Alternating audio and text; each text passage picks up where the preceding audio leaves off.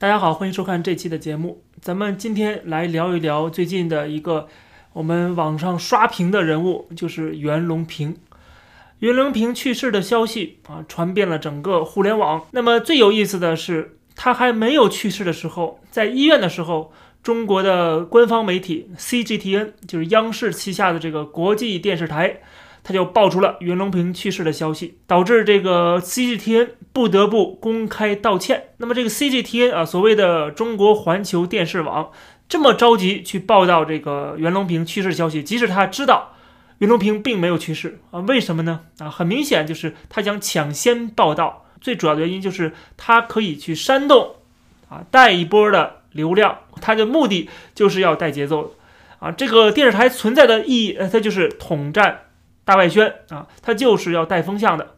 那么袁隆平去世，当然可以激发人们的，就是说啊，爱国之情啊，对这样的一个被中国共产党政府打造出来这样的英雄形象啊，那么大家都会非常的缅怀他啊，非常的怀念他，然后通过袁隆平这样的一个形象聚集大家的这个凝聚力啊，这是官方媒体的一个想法。这就为什么。呃，这个 CGTN 啊，这么着急想让袁隆平去死，那么从这个 CGTN 的操作当中啊，我们就可以看得出来这个媒体的作用，特别是官方媒体。CGTN 不是一个小报啊，不是到处说这人死了那人死的小报，它是官方的，是由中宣部直接管控的一个大外宣的媒体。它报道什么，一定是要符合党中央的路线方针的。所以说，袁隆平的去世啊，对于这个共产党来讲，这是加分项啊，就是这个人死。啊可以炒一波舆论啊，可以带一波风向啊。当然，对共产党来讲，对于政府来讲是好事儿了。所以说，看到这个 CGTN 的操作之后，我们就会对袁隆平这个人和他被官方媒体捧上天的这种行为产生一个质疑啊。就是我们要有一个非常清晰的头脑，一个冷静的态度来看待这个问题。为什么袁隆平啊他的死居然能够激发大家这么多人的在微博上面、在微信上面的刷屏？大家都好像突然都特别爱党、爱国、爱人民了，这就是袁隆平之死的对于这个党国体制的重要性。所以我们在观察袁隆平这一生他的成就的时候，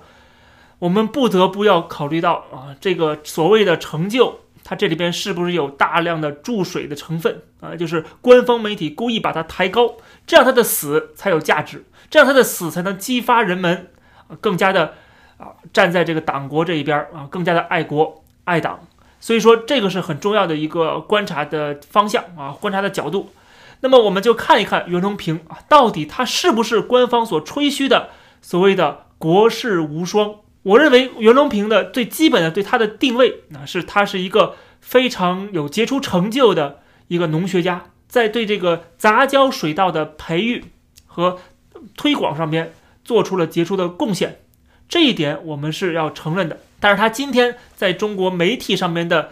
地位，在中国政府把他捧起来这个地位啊，跟他本人的成就是不符的。原因是什么？我们要看具体的他做了什么。首先，我们知道袁隆平并没有获得过诺贝尔奖啊，所以说他的成就没有被诺贝尔奖所认可。原因是什么呢？原因就是他的这个所谓的成就没有原创性，他的成绩。更多的，我刚才讲了，是在这个杂交水稻的培育，然后大规模的推广上边啊，就是量产上边，在中国实现了部分的量产，但是它的这个跨时代意义的，对整个人类起到多大的杰出的这个作用啊，跟其他的诺贝尔奖得主比起来，其实是差很远的。所以说他没有得到过诺贝尔奖，当然不代表说没有得过诺贝尔奖他就一定没有成就啊，只不过这个成就。我们会打一个问号，就是有没有夸大到比那些诺贝尔奖更加的伟大的那样的一个地位？那么具体而言呢，就是杂交水稻这个东西啊，并不是袁隆平首创的。那么首创是谁呢？是美国的专家，他叫做 Henry Beecher，他是美国农业部的啊一个专家，他在学术界是被公认的杂交水稻之父。他在印度尼西亚成功的首创了杂交水稻，所以说杂交水稻之父这个头衔儿。安在袁隆平身上也是不合适的。当然了，你可以说他是中国的杂交水稻之父啊，这个可以啊这么说啊。但是你说他是杂交水稻之父，前面不冠以一个地名的话啊，这个是喧宾夺主了，因为他没有这个首创性。另外呢，就是他的这个技术啊，就是袁隆平的杂交水稻的技术依靠的是日本人的技术，是日本的专家，叫做新城长友，是他首先提出了叫做三系法的配套育种的技术。那么最早的所谓的这个雄性不育系的这个水稻，也是由这个日本的专家在很早的之前，在二十世纪初期是首先发现的。所以说袁隆平用的这个三系法的技术，它是依靠的日本人的之前的大量的研究工作啊。那么他的成就有一个，就是他发现了野败这个植株啊，就是雄性不育系的植株，然后利用它实现了三系法的它的量产。但是呢，我们都知道，真正发现这个野败的也不是他，而是他的助手，叫做李碧湖啊，是他发现的。那么你可能就问了，他虽然没有技术的首创性，虽然他不是第一个啊，这个完成这个水稻杂交的，但是他实现了某种程度的这个推广和这个应用啊，那是不是也应该记入史册呢？当然是可以这么说，但是即使记入史册的话，它的这种应用，它的这种推广。跟另外一个小麦的杂交之父比起来，就差很远了。我说的这个培育了大量小麦品种的这一位啊专家，他叫做诺曼布劳格，他也是美国人，在学术界被誉为绿色革命之父。在二十世纪五六十年代的时候，就在墨西哥、巴基斯坦、印度等地来推广这个高产的小麦和现代的农业的先进技术，使得巴基斯坦、印度这些国家的这个粮食生产。增加了一倍，使得数以千百万的人免于饥饿。就是他的这个贡献，他的这个让小麦的大量的培育，然后这个量产，使得啊很多人免于饥饿。他的这种成就远远超过袁隆平。然后我们再看袁隆平，他培育的水稻的品种，实际上在一开始相对来说都是比较失败的。那么最著名的所谓的这个说他是。呃，杂交水稻之父的原因啊，就说它有这个南优二号的这个水稻，而南优二号的水稻最终它是失败的，因为它的抗病性不足。虽然它大量的提高了产量，但是最后呢，也没能够应用到其他的国家。在一九九一年出版的《中国杂交水稻的发展》这一书中，一共列出了二十三个杂交水稻的组合，只有一个是袁隆平的成果。可以说，到了九十年代，甚至是两千年之后。袁隆平的团队啊，他们的这个培育的水稻才真正的呃这个实现了某种的成功啊，才真正的去量产。而这个所谓的量产仍然属于主要是实验阶段，因为这个我们看到中国的这个水稻的它的种植面积最大的啊，这前十个全部都是普通的常规水稻，而不是杂交水稻。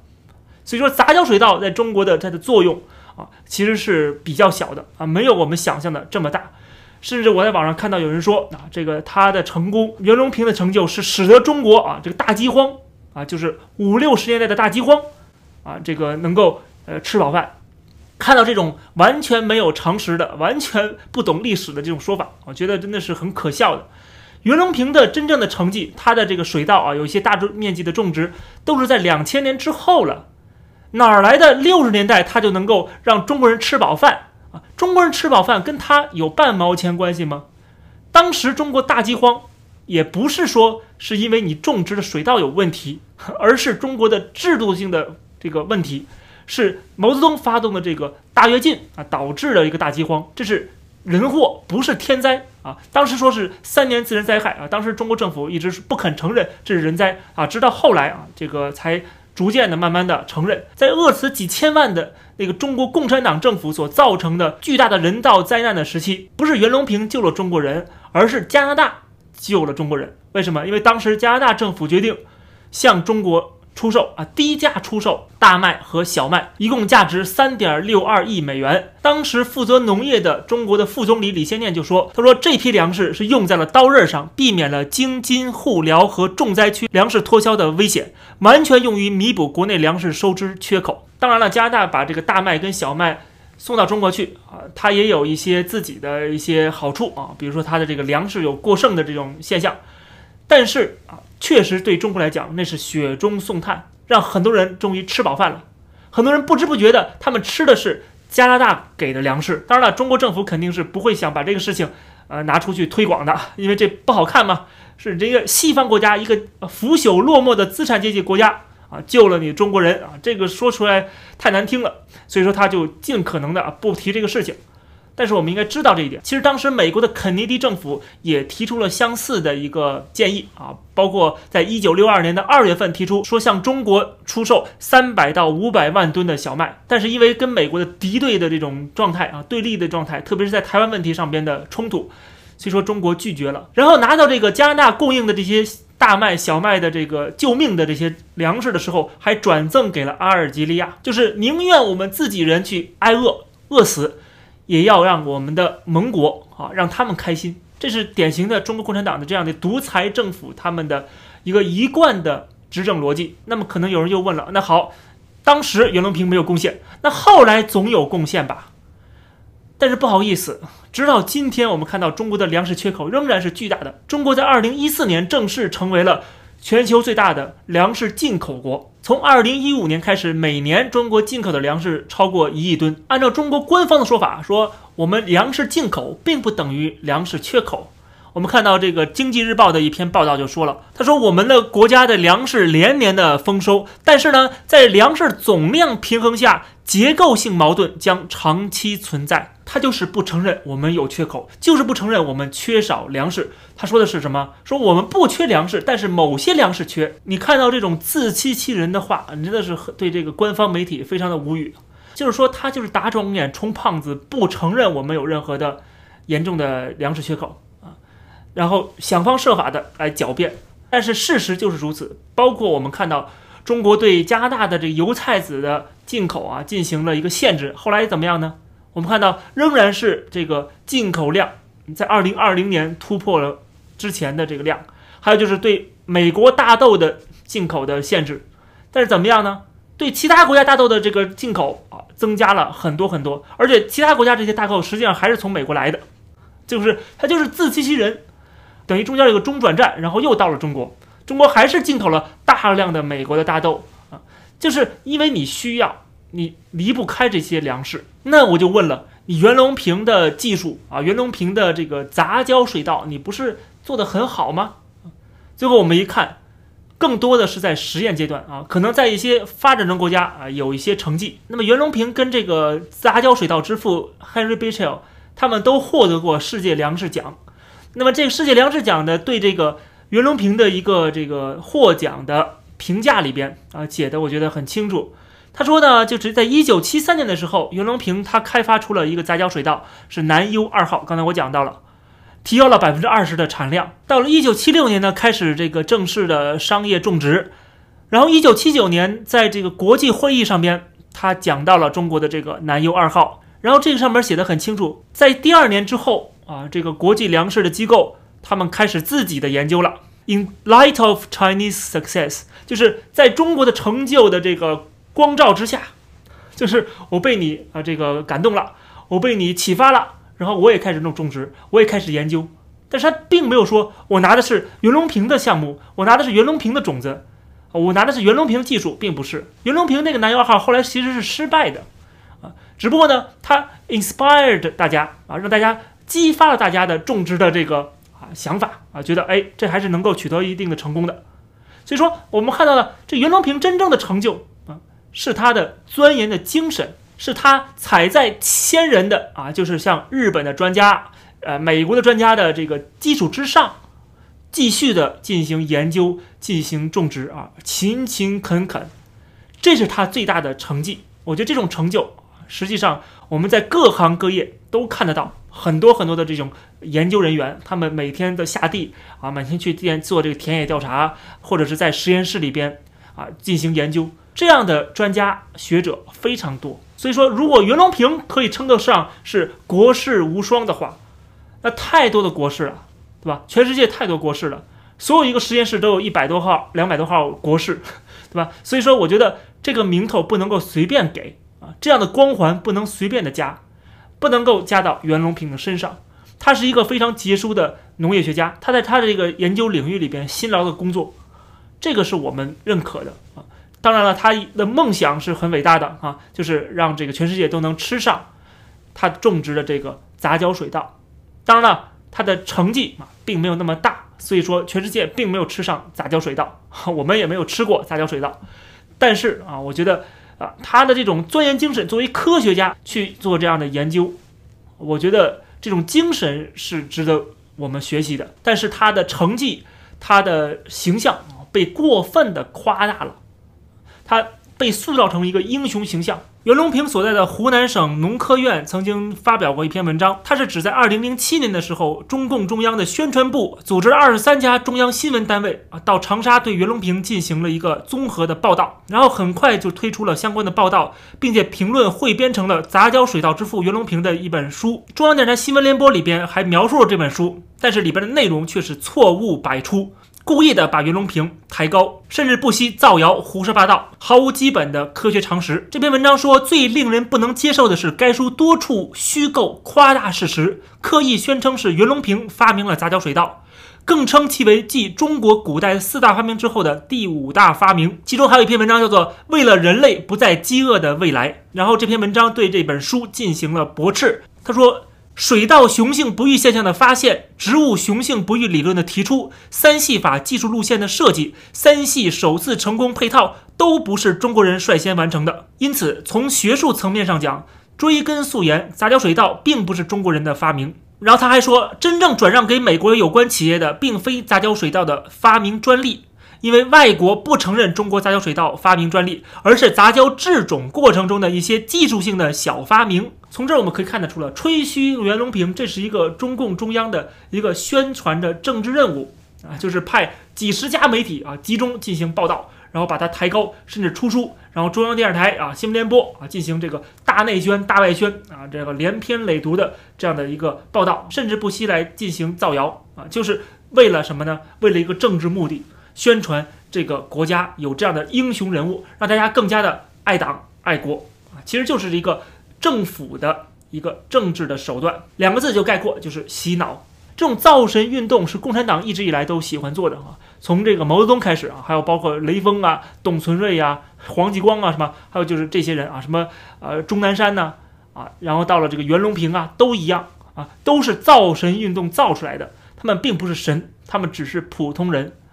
而且他们的成绩啊是被严重的夸大了。你真的造神的话，你可以造一下诺曼布劳格呀，对不对？人家是真的让成千万、数百万的全世界的人民吃上了粮食，人家才是真真正正的对这个世界起到了巨大的作用。所以说，有人说他是养活了全世界的男人，但是他这样的一个人在中国又有几个人知道呢？那么为什么不知道呢？因为他不是中国人，他是美国人。你就算救活了一百万人。中国人，中国政府也不会去认可你。但是，如果你救活了一个人，你是中国人啊，中国政府就要拿出来大说特说了啊。这就是典型的一种双重标准。我们看问题要站在更高的一个角度啊，更广阔的视野来看待这个问题。那么，英雄将有什么结果呢？就是他是批评不得的啊，你不能骂他，你不能指责他，你不能质疑他啊，就变成了一个啊有这样的一个光环的人物。就是中国的这种典型的政府在造神我们看到最近就有一条消息，就是他在去世之后，有一个网民在微信的朋友圈里边对这个袁隆平进行了一种侮辱性的言论，然后被天津市的公安机关进行了刑事强制措施。那么这个人呢是天津市的一个叫李某啊，三十八岁，说他的这个侮辱性言论造成了恶劣的社会影响，这就是造神运动的一个结果。造出了神之后。他就说什么就是对的啊，他是不能批评的。那么你批评他的话，你还会被抓，你还会失去自由，你的言论自由得不到保障啊。这就是造神运动造成的一个很严重的后果。我们之前知道啊，中国为什么出现大饥荒，饿死几千万人，不就是造神的一个结果之一吗？对吧？就是毛泽东说一不二，毛泽东是中国的大救星，他是万岁。所以说呢，所有人都必须听他的。他说要怎么干就怎么干，在七千人大会上，后来刘少奇是质疑了，对吧？但是后来结果怎么样呢？所以我们对这种造神运动啊，我们要认清楚，我们要认清楚，这是一个独裁政权的政治需要，它是维护他的这个政权稳定的一个手段啊。但是这种手段是会导致啊很大的代价的，这个代价就是人民的没有自由，甚至是造成巨大的人道灾难。历史上已经曾经发生过了。我们不希望再发生，所以说看到再次的造神，我们都要谨慎。当然，我知道我们会很讨厌那种对某些人进行人格侮辱的这样的一些网民啊，因为网民说话不负责任，而他是这个隐蔽的嘛，啊，他就可以随便乱说话啊，说一些垃圾话。呃，有很多人也骂我，也是这样的一些人啊，就说一些很下流、很肮脏的话。确实，这种人很讨厌，都是垃圾啊，甚至是人渣。但是你没有权利去阻止他说这个话，对吧？你没有权利去把他给抓起来啊！政府更没有这个权利。就是如果你侮辱我了，影响了我的形象，影响我的声誉，我可以去告你。袁隆平的家属可以去告这个人，说他是诽谤罪，对吧？可以告。但是没有权利说政府直接介入啊！你说了一句话就把你抓起来，然后由政府决定你这话是不是侮辱了别人，你这个话是不是造成了社会的影响，恶劣的社会影响？请问拿出证据来证明，怎么就恶劣的社会影响了？你没有证据的话，你怎么就能够抓人呢？还是那句话，批评无自由，则赞美无意义，对吧？当我们不能批评某个公众人物或者某个事件的时候。那么你去赞美他就没有意义，这跟我之前说的一段话是有异曲同工之妙的啊！就之前我说，就是如果当这个社会只有一种声音和一种说法的时候，那它往往就是谎言啊，因为它不允许其他的声音出现。同样的，这个人你没有权利去质疑他、去批评他的时候，那这个人他就是神话造出来的英雄，而造他理由则是一个见不得人的政治的原因。最后总结一下，我们为这个袁隆平院士盖棺定论一下。那就是他是一个非常优秀的农业学家，他是一个勤勤恳恳的研究者，啊，他的这种科研的精神，啊，确实是啊值得我们钦佩的。但是他的成绩被无限的夸大了，他的形象也被政府啊出于政治目的故意的抬高了。他没有那么伟大的成就，他是一个平凡的一个科学工作者。啊，虽然这样平凡的科学工作者也是值得我们敬仰的，值得我们敬佩的，但是我们看到中国政府今天把袁隆平捧到这么高的位置上，他背后的目的是什么？袁隆平这样一个勤勤恳恳的啊，这样的一个钻研精神的一个科学人物，他为什么能有这样的一个钻研精神呢？我们要在溯源他的这样的一个人格的魅力，实际上我们看到他是中华民国培养出的人物。他在民国时期就已经大学毕业了，大家看到，就是共产党还没来的时候，对吧？他就已经成为一个研究者了。所以说呢，这样的一个民国时期培养出人物，最近也是死了有这么几个这个所谓的国士吧，还有一个肝胆外科专家啊，叫做吴孟超，这些人都是民国时期培养出来的人物啊。到中华人民共和国一九四九年之后，特别是在改革开放之后。真正的进入这个研究领域的这些人啊，他们出现袁隆平、吴孟超这样的，呃，你当然不能说是大师级人物吧，但是是这样的优秀的科学家的这种比例就低了很多了。所以，我们谈到袁隆平的时候，我们也不要忘记他的民国的这种时代的这个身份。同时，我们也看到袁隆平他本人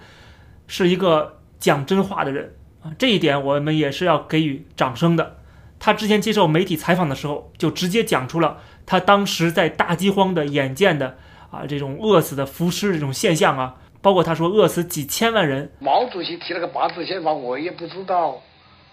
我以为是农业部提个八字宪法，是吧？后来我讲呢，这个八字宪法还差个差个字，差个十字，不为农时啊，要讲季节的是吧？他说这是毛主席讲的么？我就吓了一跳，哎，我还补出来一句更错。我说毛主席不是学农的，哎呀，有意思的很。要批到我的时候，就是心脏脑状元一起算一翻，我校长听说，有个国家国家科委啊，一个函要支重视和支持我的杂交水稻的研究，拿到这个函之后，啊，这家伙，这个工作组到底这是批斗对象是保护对象？结果是保护对象。救了我的命啊！这个也是也是，那时候很厉害的，是吧？那个时候三年困难时期，我们叫湖南叫做过日子，那真难受的。我亲眼看到五个卧瓢倒在这个田坎上、路旁边和桥底下，过死几千万人。刚刚日子好了一点，是吧？六零年、六五九六零六一年三年困难时期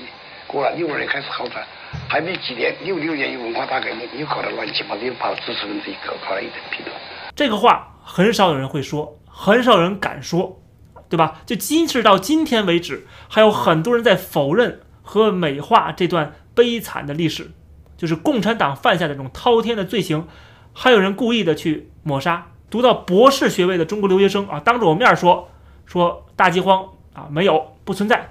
啊，这个三年自然灾害没有饿死人。所以说，你看到到目前为止还有这么多人在否认，不知道啊不清楚这个情况，而袁隆平敢于在媒体面前讲出来，饿死几千万人。所以说这一点，我们也是觉得他是一个啊有真性情的人啊，至少他敢说真话。当然了，敢说真话不应该成为一个国家或者对一个人的评判的一个标准，因为这个标准实在太低了啊。作为一个说实话的人，但是很可惜，在今天的中国，你能说实话、敢说实话，就已经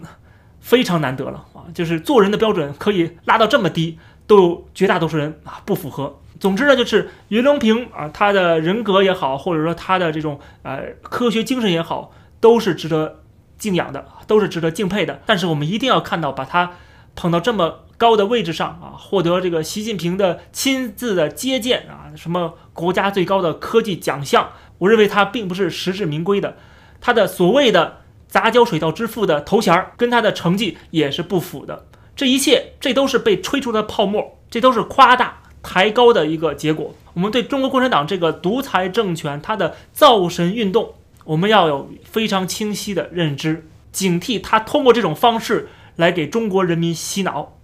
来继续的去带风向啊，去搞它的大外宣。这期的节目就跟大家先聊到这儿，感谢大家收看，欢迎点击订阅这个频道，我们下期节目再见。